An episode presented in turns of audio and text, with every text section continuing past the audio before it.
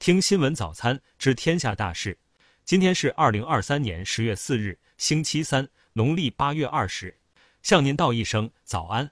下面关注头条新闻：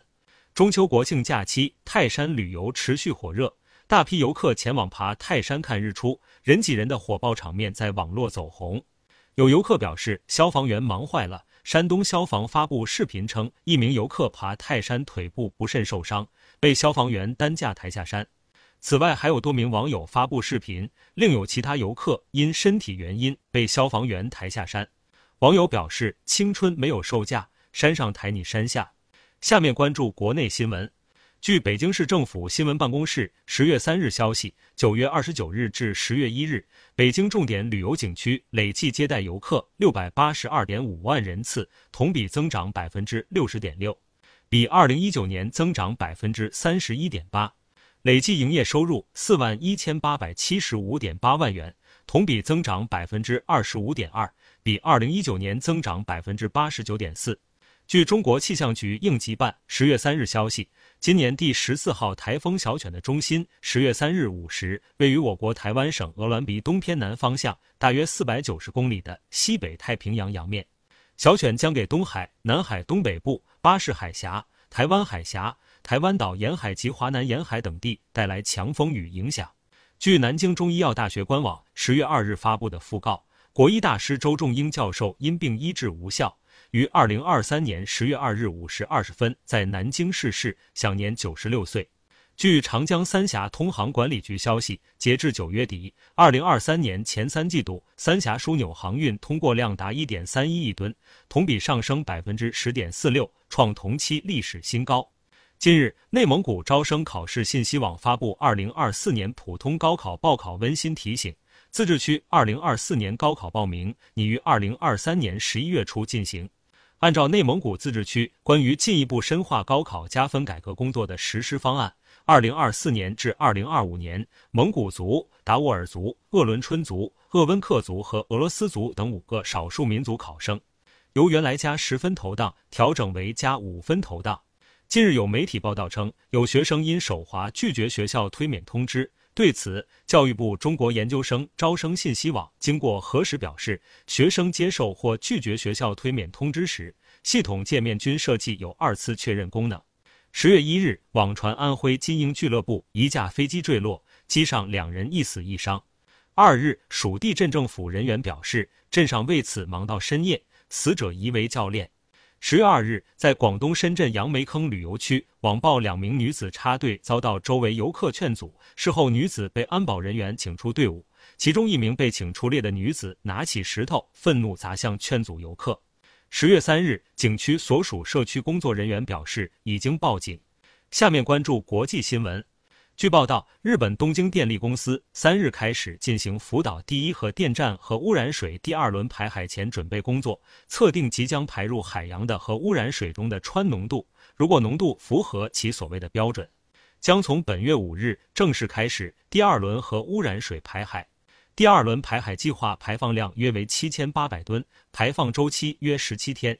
当地时间十月二日，美国联邦最高法院表示，不会因为前总统特朗普。涉嫌与二零二一年一月六日的国会大厦骚乱事件有关，而对其竞选总统的资格提出质疑。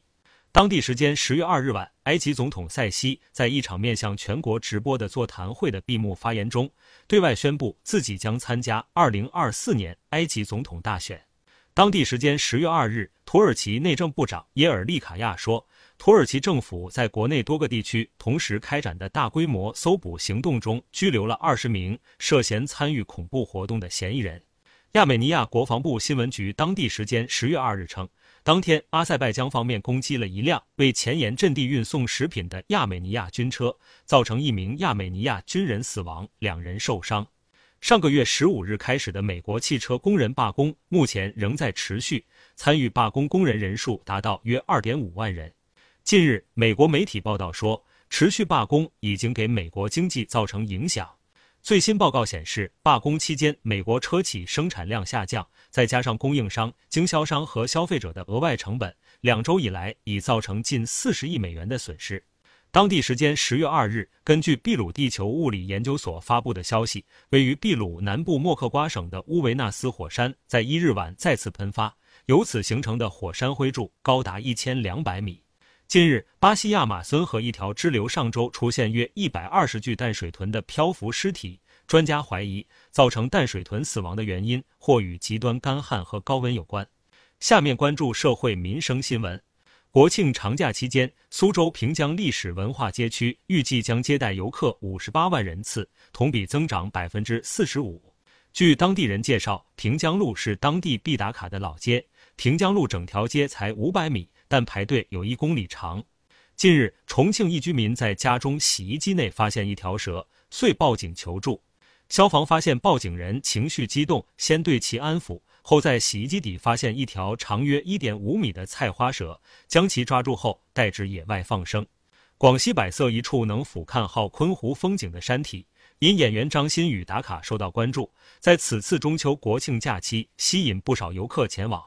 十月二日，记者了解到，这处打卡点不属于景区，原本只是一处普通的山体。当地镇政府工作人员表示，为确保游客安全，已在进山路上设置车辆卡口。还考虑在打卡点加建安全设施。十月二日，据安徽交警发布，一男子在高速行驶中得知母亲去世，情绪崩溃，难以继续行车。交警得知后，一路安静代驾护送两人驶出高速。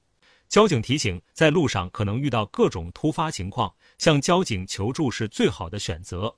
下面关注文化体育新闻。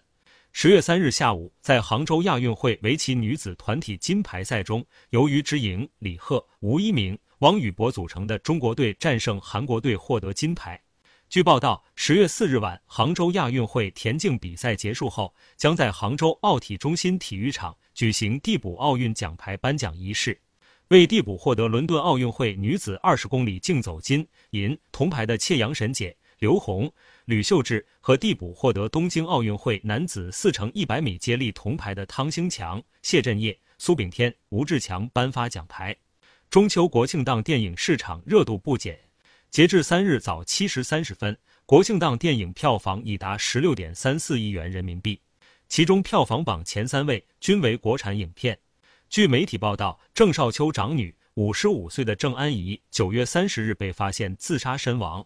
早前，郑少秋的妻子关京华回应称，正在了解情况。二日，关京华在受访证实该消息，并透露郑少秋的心情并未平复，称已经联系上郑安怡生母，在其他方面若有问题，也会尽力帮忙。以上是新闻早餐全部内容。如果您觉得不错，请点击再看按钮。明天我们不见不散。